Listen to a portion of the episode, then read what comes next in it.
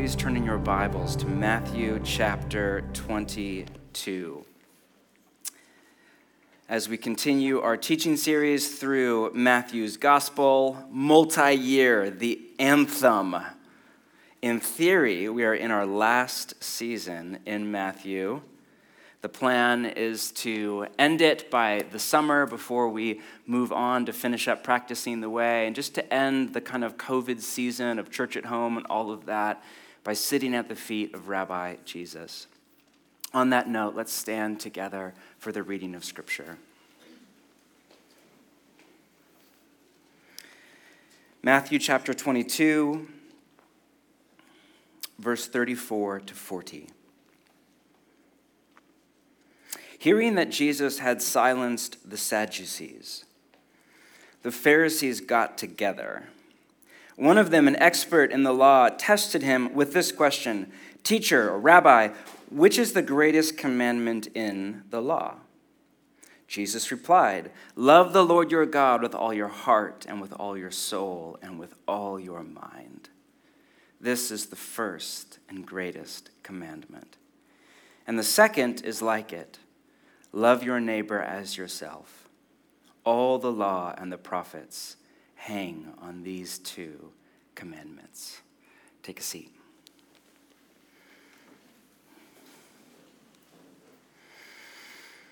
Late in the first century BC, a young Gentile made a trek across the Mediterranean to visit Israel and to search out the great rabbis of the day.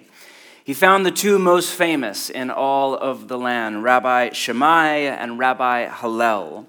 With melodramatic flair, he stood on one leg in front of them and the crowd, and he said, Teach me the entire Torah while I stand on one foot. Which is how I like to ask questions as well, by the way.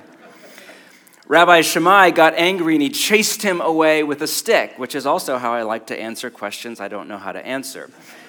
But Rabbi Hillel instead turned to the crowd and he said, quote, What is hateful for you, do not do to your neighbor. That is the whole Torah.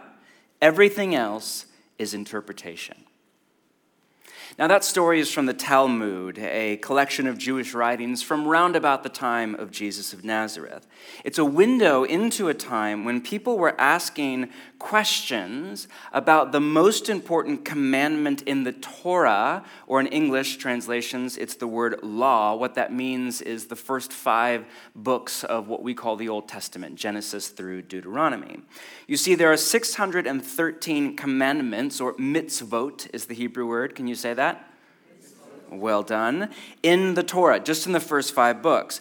248 of the mitzvot are positive, and 365 are negative, one for every single day of the year. Then, on top of the 613 mitzvot in the Torah, there were 1,500 more commandments in the Mishnah, the collection of teachings on the Torah that grew up in rabbinic Judaism around the time of Jesus. At some point, when there are hundreds or even thousands of mitzvot, you start asking the question okay, which one's the most important? Like, how do I categorize the thousands before me? The rabbis would argue back and forth about which mitzvot were heavy and which were light, meaning which ones were the most important and weighty, and which ones were important but secondary or down the list. But really, what they are asking is what is the Bible all about? What's the point? What's God's vision of human flourishing, of reality itself? And what is God asking of me? Or even at a deeper level, what is the meaning and purpose of life? What's the target that I am aiming for? What is the telos of the human being? It's the question of the human condition, not just for first century Jewish culture, but for every generation and every culture. Now, first century Israel was a culture, for all of its flaws, that was built around the assumption that the answer to that question is found ultimately in God Himself and more specifically in the library of Scripture. That God and His ways, as they come to us through the Bible open in your lap, are the path to what we Westerners would call the good life. Modern Western culture that you and I grew up in, for the most part, is the exact opposite. It's built around the assumption that the answer to the question is found within, in the self, or without in science or technology or politics or whatever your de facto secular idol or ideology of choice is, not in God and definitely not in Scripture. In fact, the assumption is that God and Scripture are obstacles on the path to life, not the yellow line down the middle. Still, we ask the same question but in a different way. We would say things like, What is life all about? Is it happiness? Is there something more? Am I just an animal or do I have a soul? Is Pixar right? Is there more to me? When I die, by the way, that was made by a Christian. When I die, how will I know if I truly lived?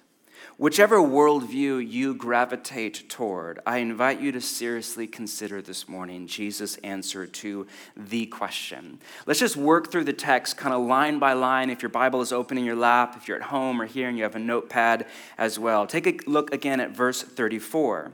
Hearing that Jesus had silenced the Sadducees, the Pharisees got together. Now, to recap, in context, the Pharisees and Sadducees, who are not friends, are enemies, but the enemy of my enemy is my friend, as the saying goes, are working together in a vain attempt to trap Jesus with loaded questions. They're playing kind of a game of theological kung fu with Jesus, and they are losing very badly. Verse 35 One of them, an expert in the law or the Torah, tested him with this question, Teacher, which is the greatest commandment or mitzvot in the Torah? Now, the Pharisees send an expert, kind of one of the best, whose job was to interpret every nook and cranny of the Torah. It's basically a lawyer. We, it's hard for us to realize that because we separate religion and state, but there was no such separation in Jesus' world. And so, an expert on the Torah was just as true for us today as a lawyer on the law. And so, he's an expert, well educated, and he comes to test Jesus Jesus. Now, the word test in Greek is peirazo, and it means to trap or to trip up, meaning he's not coming with a genuine desire to follow the truth wherever it leads, or even with a spirit of curiosity, but with his mind already made up, and more than that, hostile to Jesus and trying to poke the bear and get Jesus to slip. But listen to Jesus' answer. 37. Jesus replied, quote, Love the Lord your God with all your heart and with all your soul and with all your mind. Notice the double quotation marks if you have the NIV. Jesus' answer is a quote of a mitzvot from Deuteronomy chapter 6. With your finger right here in Matthew, turn there and take a look at Deuteronomy 6 in the original context. Take a look at Deuteronomy 6, verse 4 where the quote is from. Hear, O Israel, the Lord our God, the Lord is one. Love the Lord your God with all your heart and with all your soul and with all your strength. These commandments that I give you today are to be on your hearts. Impress them on your children. Talk about them when you sit at home and when you walk along the road, when you lie down and when you get up. Tie them as symbols on your hands and bind them on your foreheads. Write them on the door frames of your houses and on your gates. Now, this mitzvot that we just read is called the Shema. We say Shema. That sounds a little bit more English. If you really want to do it right, it's Shema. You have to like put some, you know, Shema on it or whatever. Because the first word, hear, O Israel, is Shema in Hebrew. And it doesn't mean just, you know, let sound waves enter your ears. It doesn't even mean just pay attention. To Shema means to listen and obey. So it's, it's the sense when we say to our, our spouse in an argument, if you ever have one of those, I never do, you're not hearing me. What we mean is you're not shemaing me, right? We say this to our kids all the time after watching the Bible Project video on the Shema. We say to our kids, Moses, shema me, right? You're not, you're, you're hearing me, but you're not hearing me, meaning you're not obeying me. Listen to what I'm saying and do what I'm asking of you. Now, what is Israel to? Shema. The Lord our God, next line, the Lord is one, meaning the God we call God is the one true creator God over all the other created, kind of lowercase g gods, other spiritual entities in the universe. Love the Lord your God. There's the command. The word love is ahava in Hebrew, and it's not the word for romantic love Those feelings are built into the word, though, but it means to give your loyalty and allegiance over to Yahweh over the other gods, to channel your heart's desire onto Him and His overflow of goodness, just from a deep place of trust in His character and compassion.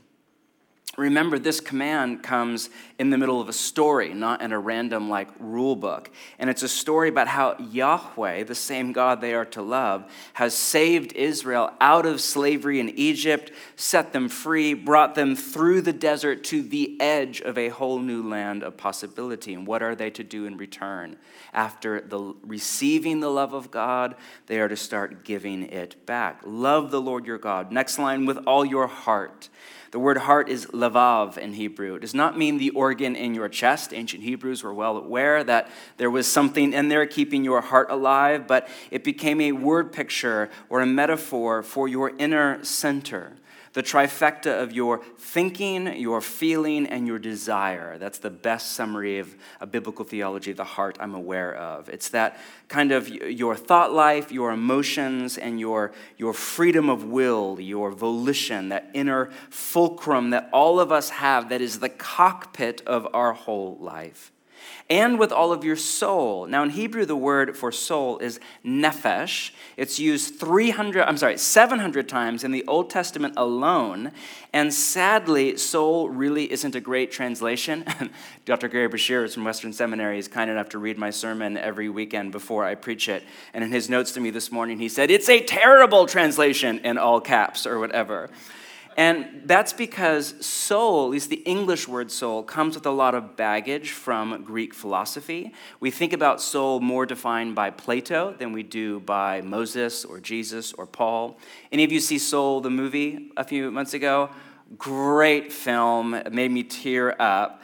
But soul there, and this is not to critique the film, it's just to say that soul there is how Westerners think of soul as this invisible, immaterial part of you that kind of goes up to heaven or whatever that place was when you die. And, you know, that's, that's fine, but that's not at all what soul means in the library of Scripture, in the Old Testament or the New Testament. Your soul or your nephesh is a way of saying your whole per- person and your life force. And in biblical theology, your body is a part of your nephesh or a part of your soul. There are texts in the Old Testament about a dead nephesh, where there's still a nephesh there on the ground, it's just dead. A de- there's a soul on the ground, there's a person on the ground, it's just dead because you don't have a nephesh in biblical. Theology, you are one any more than you don't have a body. You are a body, or if you want to be a little more precise, your body is a part of who you are. The Shema is saying, don't just offer God this kind of inner center of your thinking, your feeling, your desire, your heart, but all of you, including your body itself and your every member of your body and your life force. Very similar to Paul in Romans. You know, offer your bodies as living sacrifices and the members of your body as, quote, instruments of righteousness. God, here's my heart and here's my body and here's my sexuality and here's my mind and my eyes and my ears and my hands and my energy and my life force. Here's all that I am as an offering to you in love. And then the last line, with all your strength. Now, the word here is me'od, and again, strength is not a great translation, and that's not to critique the translators because it's very hard to translate into English. It does not mean your capacity to bench press. Praise God, or I'd have very little love capacity for God, right? It's an adverb in Hebrew, so we miss that. Uh, strengthfully doesn't really translate well into English, right? It's an adverb and it just means much or very. For example, it's used on the first page of the Bible. When God saw all that he had made, we read that it was ma'od tov, or very good. Tov is the word for good. Ma'od is an adverb, meaning very, or it was, it was very good, it was much good, it was goodly. Good. Literally, the Hebrew is saying, Love God with all of your muchness. It means to love God with all of your capacities. Some ancient uh, Hebrew Targums, in, which were Aramaic, I'm sorry, Aramaic translations of the Hebrew Bible, translate it as wealth or resources. Love God with all of your money. Love God with all that you have. Some scholars today argue that the best English word we have for it is your influence. Love God with all of your influence. So it's saying, not just God hears my heart, here's my inner self, not just God hears my body and all that I am, but God hears my privilege, here's my career, here's my education, here's whatever platform I have, here's whatever relationships I have, here's whatever um, networking capacity I have, here's whatever gifting or talent or favor I have with other people. God here's my muchness. Some of us don't have a lot of muchness, but that's okay. However much you have or I have, just God here is all. Now, of course, of course, the point here of heart, soul, and strength isn't to give a human anthropology. You're not reading like a academic essay, right? It's not to break humans into three components. We are integrated, holistic beings. It's to say, love God with all that you are just with every ounce of what makes you you, to not compartmentalize or to compromise, which is the, the bent for all of us, right? God, here's this part of my life that's easy to give to you, but let me hold back this other one. God, here's my morning routine, but I'm keeping my sexuality. Or God, here's my sexuality, but I'm keeping that wound from my father. Or God, here's my, but I'm keeping vulnerability. Like just to give God all that we are. And notice that the command or the mitzvot goes on. These commandments that I give you today are to be on your hearts meaning before your thinking and your feeling and your desire. We're to be thinking about them, we're to be feeling them, we're to be wanting them. Impress them on your children. Parents, listen carefully. Talk about them when you sit at home, after dinner, around the table, or whatever, when you walk along the road, when you're driving somewhere, when you lie down, and when you get up before bed and first thing in the morning, or you're running off to school. Tie them as symbols on your hands. The Jews would literally do this and wear phylacteries. Bind them on your foreheads. Write them on the door frames of your houses. Jews still do this to this day. And on your gates, meaning just everywhere you go, surround yourself with this mitzvot, this call to love God with all you are. And remember that the Shema isn't just a command, it is a prayer.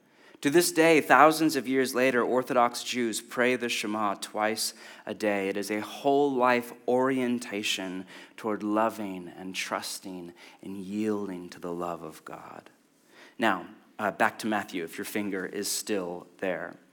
So Jesus has a quote of Deuteronomy 6 of the Shema. Then, verse 38, he says, This is the first and the greatest commandment. This is at the top of the list, right? Double imperative there. But then he goes on, and the second is like it. Now, did they ask what the second was? No, they did not. And a lot of us introverts would be really happy if Jesus just ended right here. I would, I'm like, it's not offensive to me to love God with all that I am. I struggle to do that, but I want to do that from the, I think that is the genuine, deep desire of my heart. But I, I would be happy to not love all sorts of other people. Jesus goes on, the second is like it love your neighbor as yourself. Now, yet another quote. Notice the double quotation marks. This one is from Leviticus. Same drill, but a little bit shorter. With your finger here, turn now to Leviticus chapter 19. Been a while since you heard that from this pulpit. Turn to Leviticus chapter 19. There are gems, by the way, in Leviticus. The command that we're about to read is in verse 18, but I just want to back up a little bit and I want you to read the command in context because it's a part of a larger kind of oeuvre, a kind of larger movement of the heart of God. Let's start, I don't know, maybe in verse 13. Do not defraud or rob your neighbor. Do not hold back the wages to a hired worker overnight. Do not curse the deaf or put a stumbling block in front of the blind, but fear your God. I am Yahweh. Do not pervert justice. Do not show partiality to the poor, interesting, or favoritism to the great, but judge your neighbor, rich or poor, fairly. Do not go about spreading slander among your people, what we call gossip. Do not do anything that endangers your neighbor's life. I am the Lord. Do not hate a fellow Israelite in your heart. Rebuke your neighbor frankly so that you will not share in their guilt. Do not seek revenge or bear a grudge against anyone among your people, but love your neighbor as yourself. I am the Lord. Notice in context what that command is all about. First, it is about justice. It is about how we treat those who are, forgive the crass language here, but below us on the social ladder, or more Portland language, in the hierarchy of privilege and power. We are to treat them with love and respect and dignity and justice. As Cornel West famously said, justice is what love looks like in public. But before those of you who care deeply about social justice get too excited, it's also about how we treat our enemies. Did you catch that as well? Those who are our fellow Israelites, or in our case, fellow Americans, or whatever, that we hate in our heart. Those on the other side of the political aisle, or to bring it much closer to home, those that we hold a grudge toward, those who hurt us or gossip about us, or defraud us or steal from us or abandon us or hurt or reject us or mock us or wound us, we are to love them, our neighbor, neighbor, as ourselves. Now, we are not to love our neighbor instead of ourselves, right? This is not saying like play the doormat, but as ourselves meaning we are to treat our neighbor with the same love and respect that we treat ourselves, friend or enemy, rich or poor, same demographic or a different one, like attracts like, or people who are very different from us and live from a very different set of assumptions about the good.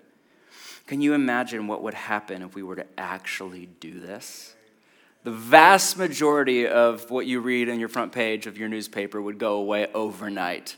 The vast majority of the world's problems would just disappear. Hence, Jesus' closing line, if you go back to Matthew 22, last line, verse 40 all the law and the prophets that's a, a, way of saying what we now call the Old Testament, the law, the first five books of the Old Testament. The rest was called the prophets. Hang on these two mitzvot, these two commands. All of the Bible of the day, it hangs on. It's in a relationship where without this, there's nothing. Or as Rabbi Hillel put it, everything else is interpretation.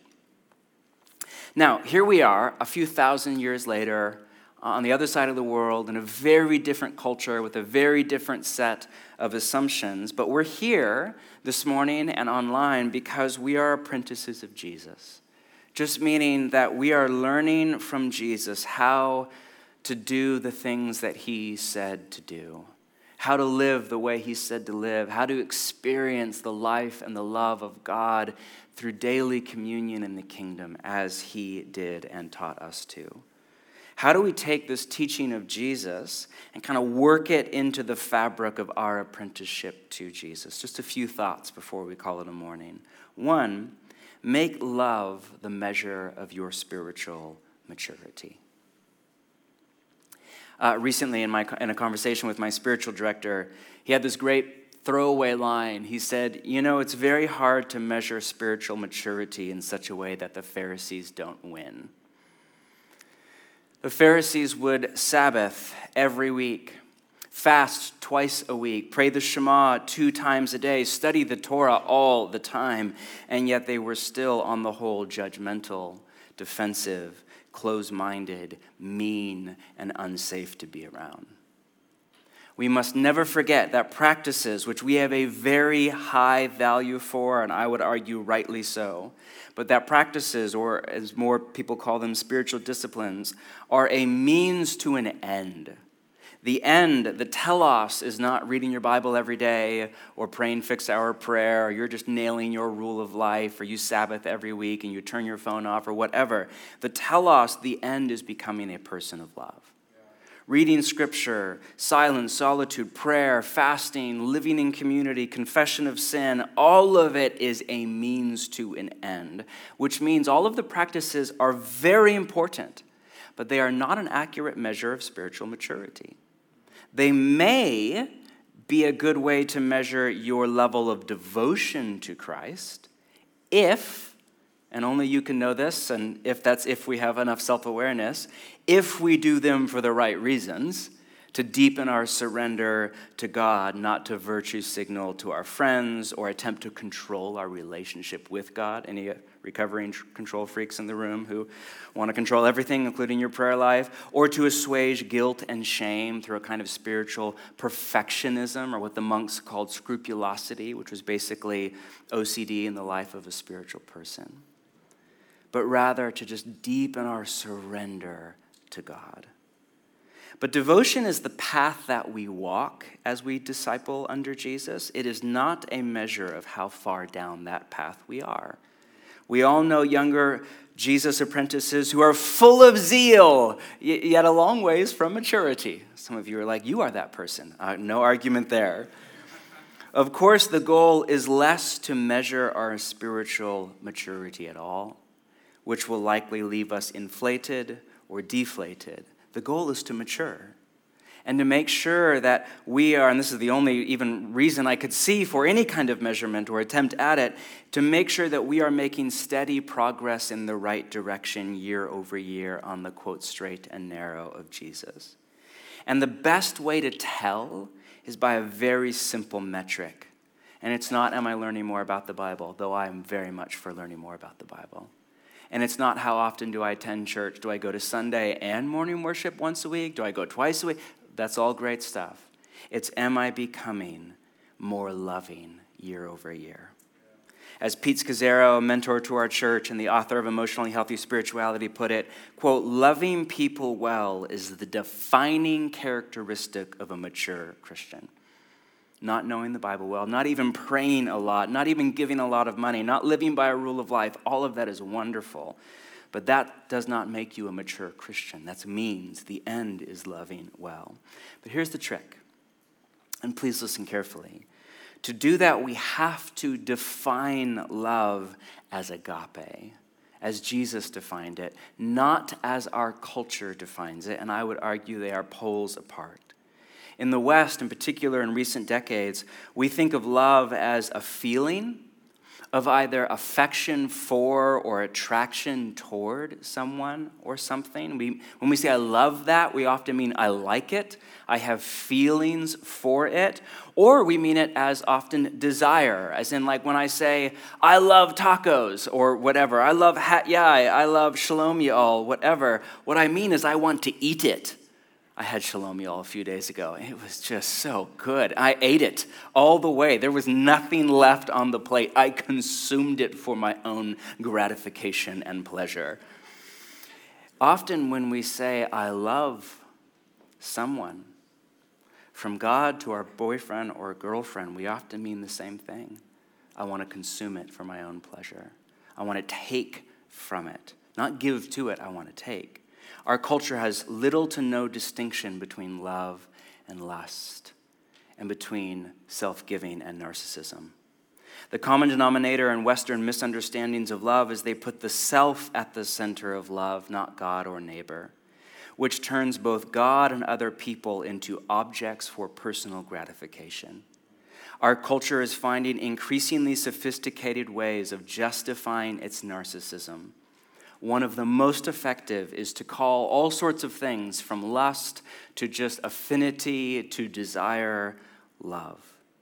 But love in the teachings of Jesus in the library of Scripture, it's not a feeling per se, though I would hope that there are genuine feelings that arise in our heart. It's definitely not a desire to take from another person. There are words for that in Greek, but they are not the word used here by Jesus. The word in the text is agape. Dallas Willard defined agape as, quote, love is not a feeling, but the divine way of relating to others and oneself that moves through every dimension of our being and restructures our world for God. Dr. Breshears said, Love is loyalty and commitment to serve a person so that they become more like Jesus, even if it means I give up my own rights and privileges as Jesus did for that one. Michael Wilkins, an excellent scholar on the Gospel of Matthew, defined agape as, quote, love is unconditional commitment to an imperfect person. in which one gives oneself to another to bring the relationship to God's intended purposes. To love God is to give ourselves to God and to let Him shape us for His intended purposes. To love our neighbor is to give ourselves to them, to partner with God to shape them for His intended purposes. This means that we must know God's intended purposes we must know good and evil. And this is a problem that goes all the way back, way before Foucault and postmodernism. This problem goes back to the Garden of Eden. What is good? What is evil? Who says? Who defines the boundary lines between good and evil? Who knows what will actually lead to human flourishing? Our culture has lost the skills necessary to discern good from evil.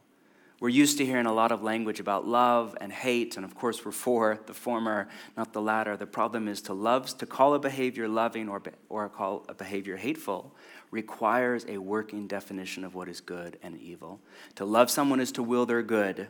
To hate someone is to will their evil. That means you have to know good from evil, which is exactly what our culture and increasingly even our Christian generation is losing the capacity for.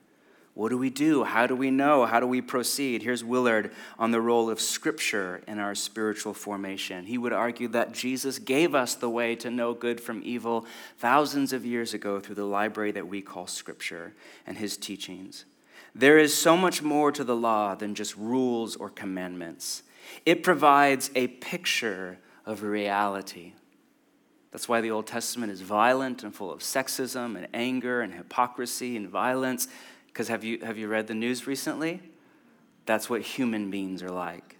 It's a picture of reality, of how things are with God and His creation. The prophets and the Gospels share with the law this vital function of enabling human beings to know God, what God is doing, and what we are to do, wherein our true well being lies.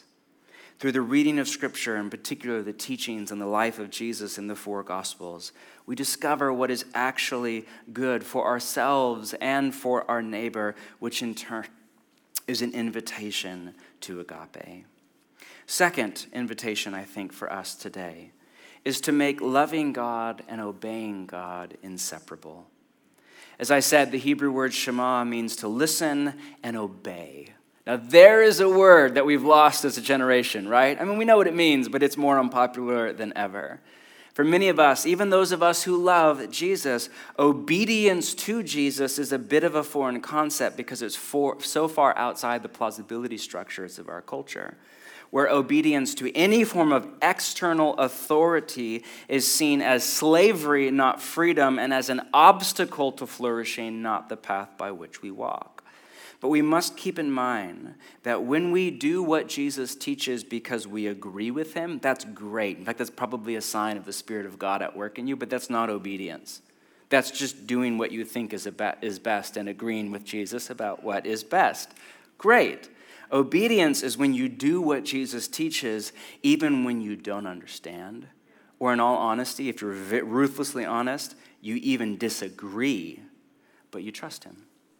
You trust his love, you trust his wisdom, you trust his authority over your life because he is in the place of God, not you. He's the one defining good and evil, not you.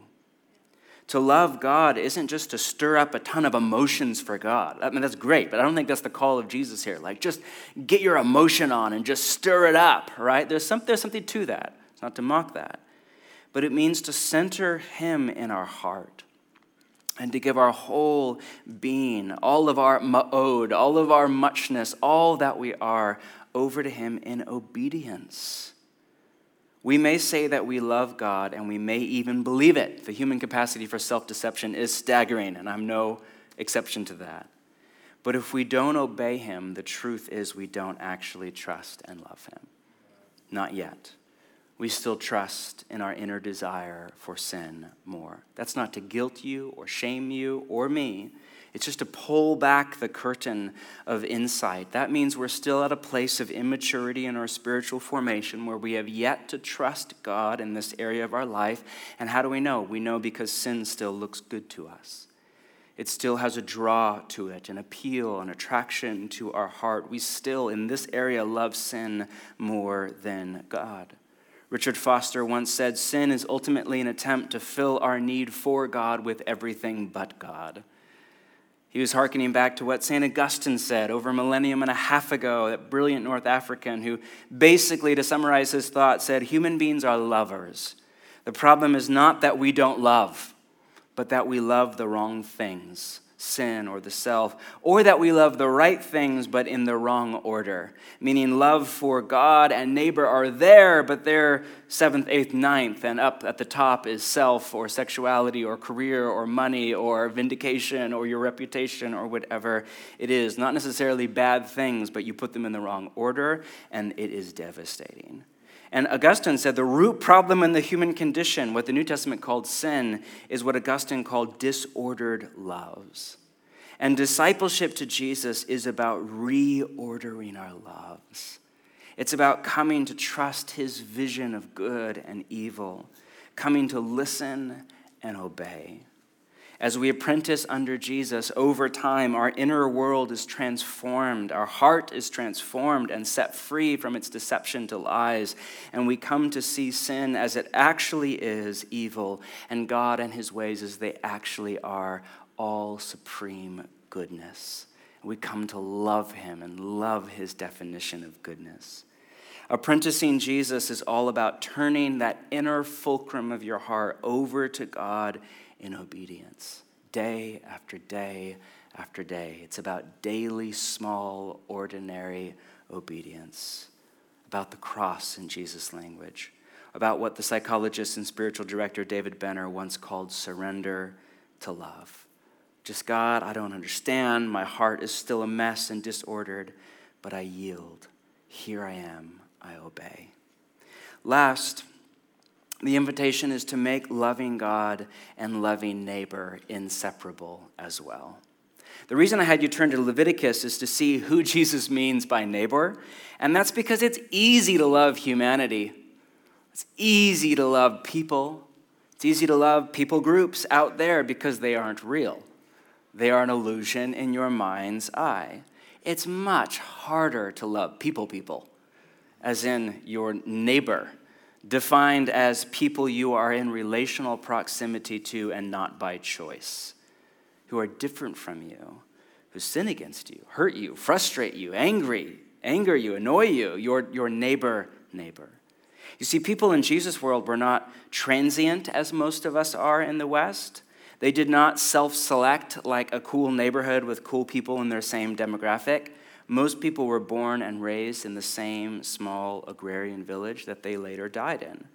In our culture, because of transience and all sorts of other factors, the vast majority of relationships are transactional. They are relationships of choice that we pick based on personal gratification. I like this person. I feel they move my life goals forward. Let's spend time together. That is not all bad. But it is dangerous for those of us whose telos is to become people of agape love must become its own reward. Not what we get from people or even what we give to them, but becoming people of agape who receive the healing love of God and then give it on. That's it. To do this, the culture would say that we must first love ourselves. And there is more than a little truth in that, in particular for those of you who grew up in a family of origin where you did not receive an adequate or ample supply of love and affection. But I still think a better strategy than love yourself is to say we must first let God love us. In the deepest places of not only our woundedness, but even our wickedness. We must let Him into the inner chamber of our heart where we are scared to even look, much less ever have the audacity to let someone else look. We must let Him take up space there, the most bent and broken part of who we are. Love us there from the inside out and transform us into people who radiate the love of God. Remember, the Shema assumes the love of God. The, the people that it commands to love God have already been very well loved by God. Same order in the New Testament, like I think of First John. We love him because he what? You all know that one. First loved us. There's an order.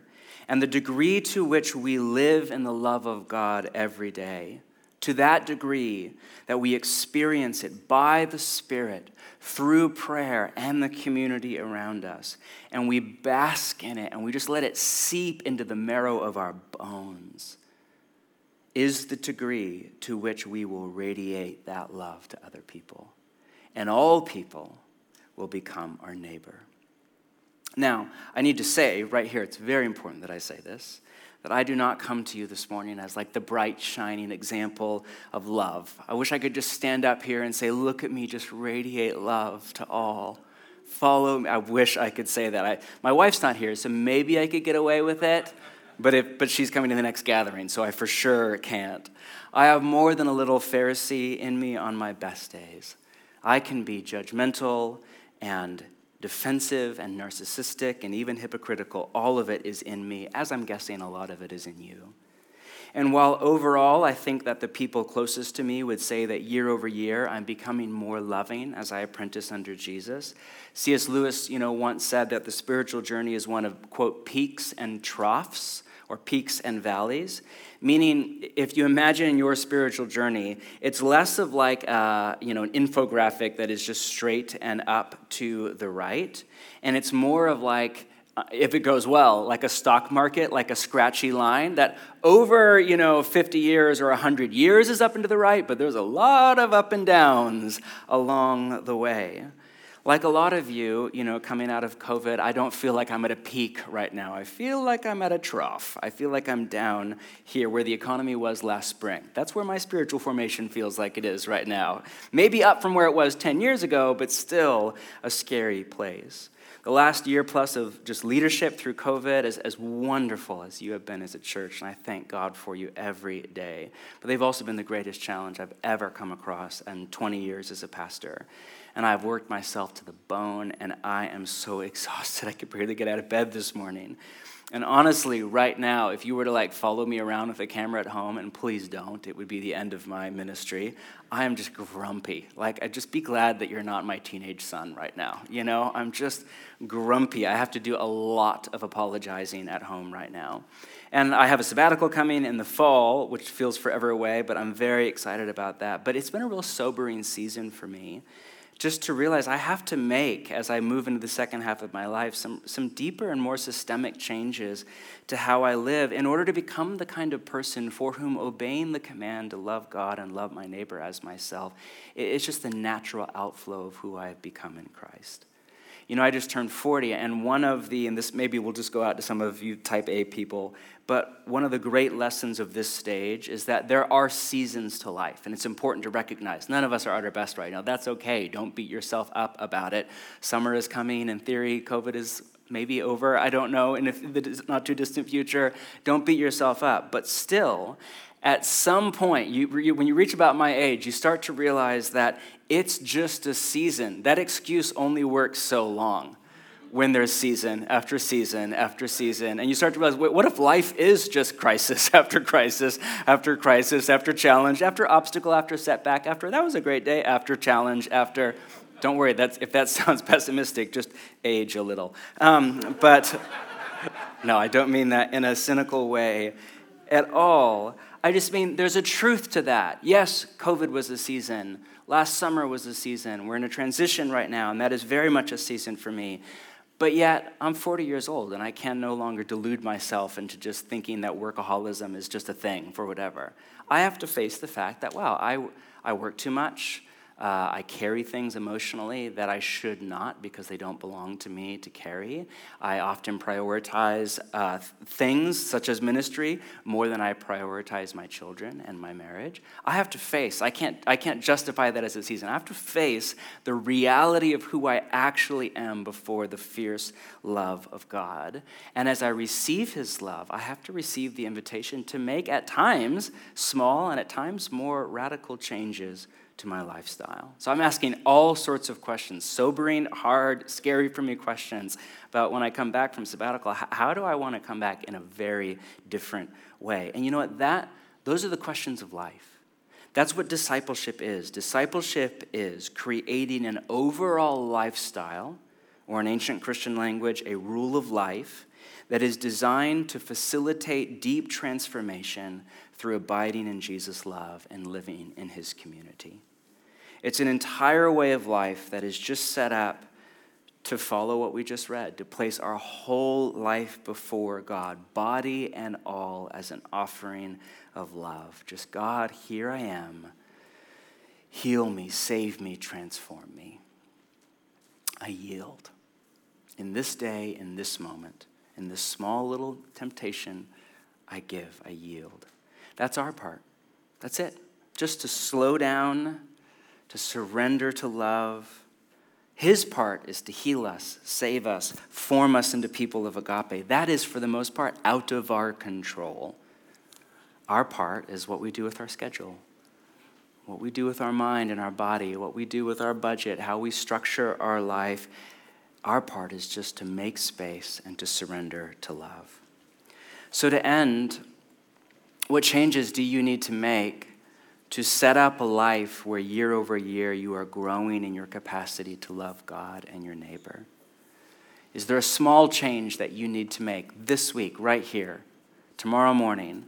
A habit, a reoccurring thought, a bedtime or wake up time, a relationship to the internet or social media or Netflix, an emotion you need to process, a, a wound you need to let go of or forgive, a, therapy session you need to sign up for, a relationship that you need to end. It could be anything.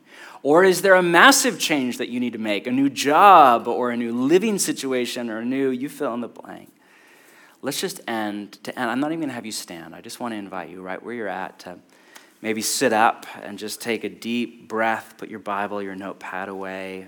Those of you at home on the couch or whatever, just kind of roll your shoulders back and lift your chest up and just take a few deep lungfuls of the generosity of God through oxygen. And I just want to invite you to sit in that question. I want to force you, you don't have to do this, but to sit in that question before God. God, what changes do I need to make? minor or major, to craft a lifestyle of apprenticeship to and obedience to you, Jesus. Holy Spirit, come and fill our mind and imagination and heart.